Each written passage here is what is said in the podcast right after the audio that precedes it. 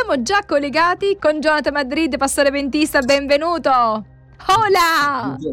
Finalmente, eccoci. eccoci, eh, è un piacere, un piacere, sentirti, sentire la tua gioia, sentire quello che ci vuoi trasmettere attraverso la parola di Dio e siamo nel primo libro del profeta Samuele. Siamo nel primo libro del profeta Samuele, più specificamente nel capitolo 4 e oggi cercheremo un po' di, di vedere alcune cose interessanti eh, perché proprio in questo capitolo c'è una divisione in due. Ah. Oggi è un capitolo davvero importante, anche se sembra un po' strano, ma è un capitolo davvero molto importante. Faccio solamente una breve introduzione prima di avviarmi verso la breve spiegazione di questo capitolo. Allora, cari fratelli, ricordate che il libro di, di Samuele è diviso in tre parti e noi ci troviamo nella prima parte del libro di Samuele, ovvero dal capitolo 1 al capitolo 7. Ci troviamo in, all'interno di, questi, di, questo, di questa prima parte. E questa prima parte, dal capitolo 1 al capitolo 7, l'abbiamo divisa in due parti. Quindi la prima parte è dal capitolo 1 al, al capitolo 3, che parla più che altro di ciò che chi è Samuele, cioè chi è Samuele allora ti racconta chi è Samuele, come è nato e così via. No? La seconda parte, eh, che è dal capitolo 4 fino al capitolo 7, ci racconta la consacrazione di Samuele come profeta. Quindi già si parla, non parla più di chi è Samuele, non ti introduce più chi è Samuele, ma adesso ti sta parlando di come si chiama questo Samuele, di cosa fa questo Samuele, qual è il ruolo di questo Samuele, ma soprattutto qual è il ruolo principale che lui svolgeva all'interno della, del, del, popolo di Dio. Ok? Quindi Samuele giudice, questo è più che altro il capitolo da, da ora in poi, dal capitolo 4 al capitolo 7, come viene presentato Samuele. Samuele il giudice. Prima è Samuele il profeta che si sta presentando, adesso è Samuele il giudice. Perché? Perché il primo giu- il giudice eh, che, pre, pre, no, che, era, che era preceduto da, uh-huh. da Samuele, di Samuele era Eli e prima di Eli c'era Sansone e proprio all'interno della vita di Sansone compaiono quelli che noi conosciamo i Filistei. Mm. E questi Filistei hanno dato noi a Israele gente simpatica, gente simpatica, simpaticissima. Addirittura vi posso dire che questi Filistei erano chiamati i popoli del mare perché erano popoli che erano, tra virgolette, eh, emigranti, quindi non, non, erano, non, erano, semiti, cioè non erano di quel luogo, sì, però erano popoli che erano venuti da diverse parti, diciamo da, da, dall'Africa e così via, e si sono radicati in quella zona che noi conosciamo, eh, diciamo, in quella zona, oriente, in quella zona di, di mare, no? dove, dove poi nei nostri, vicino al mar Mediterraneo, ok? Allora, che succede con questi filistei? I filistei diventano i nemici acerrimi, proprio quelli proprio con cui hanno dovuto litigare i filistei per anni e secoli, quasi secoli. Eh? Che succede? Oggi dovremo vedere cosa avviene con questi filistei.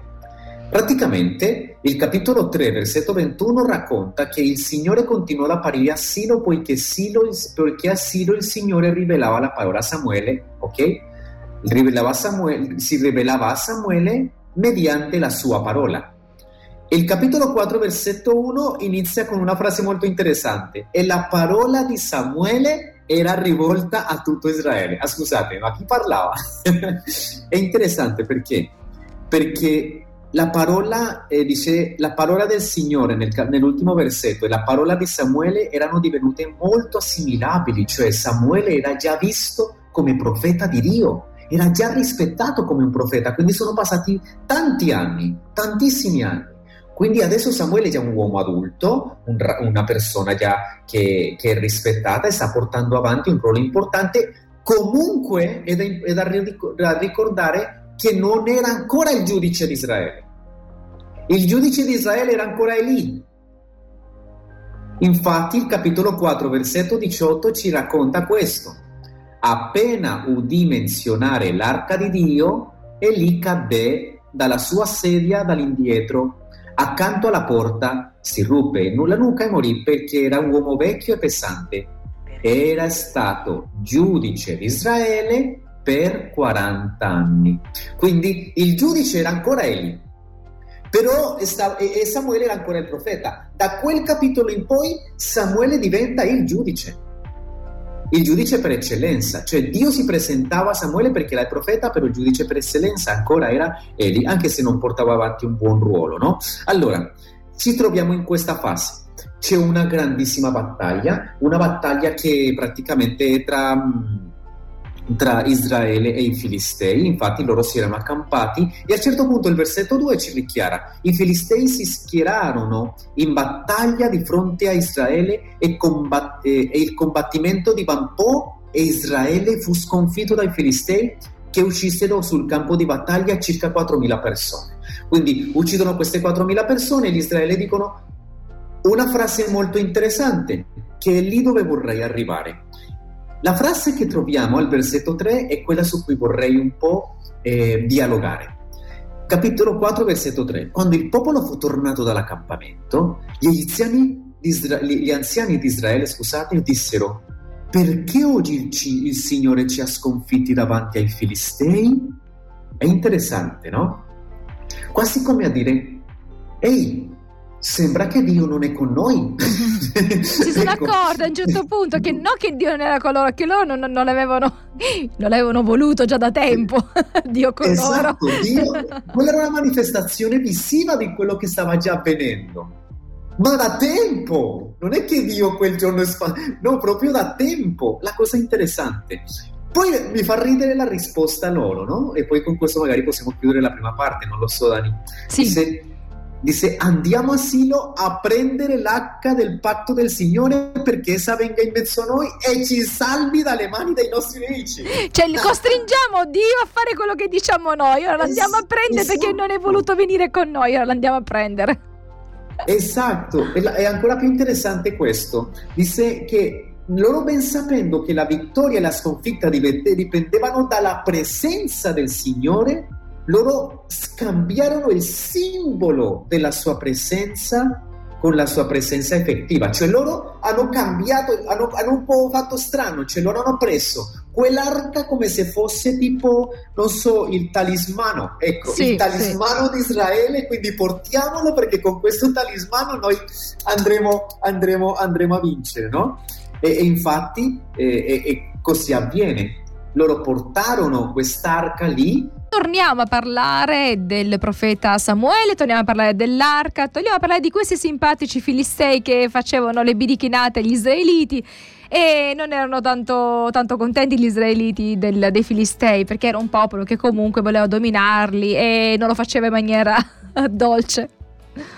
Sì, infatti, e, nonostante, e guardate il caso, anche un'altra cosa interessante, noi quindi noi siamo rimasti eh, in questo aspetto che eh, si vedeva l'arca eh, del, di Dio, eh, o sì, quest'arca come una sorta di talismano portafortuna per assicurarsi la vittoria sui Filistei, no?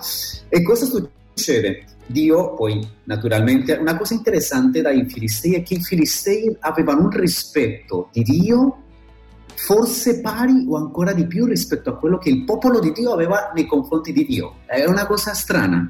Perché? Perché infatti nel versetto 7 a certo punto prendono l'arca che era, si trovava tra i cherubini, anche i cherubini hanno un ruolo importante all'interno del piano, de, cioè proprio di Dio in quanto, in quanto regnante dell'universo, ma questo lo possiamo vedere in un'altra tematica, portano l'arca lì sull'accampamento dove si trovava eh, il, il, diciamo questa, questa cosa, questa guerra, e, e, e, cominciano queste grida, ah c'è l'arca di Dio, c'è l'arca di Dio, e i filistei si spaventano, versetto 7 dice, ebbero paura perché dicevano Dio è venuto con noi, ma noi ci ricordiamo quello che è successo con, i, con, gli egiziani, quindi queste divinità sono molto importanti, quindi non è, non è da poco. Adesso una cosa è peleare, litigare contro, contro gli israeliti, ma un'altra cosa completamente diversa è litigare contro una divinità. E quindi gli israeliti si sentivano che avevano vinto, no? Quindi a questo punto i filistei pensavano dicevano ma questo, questo Dio eh, lo vorrei anche per me, no? vorrei mm-hmm. che fosse anche per me, che aiutasse pure me.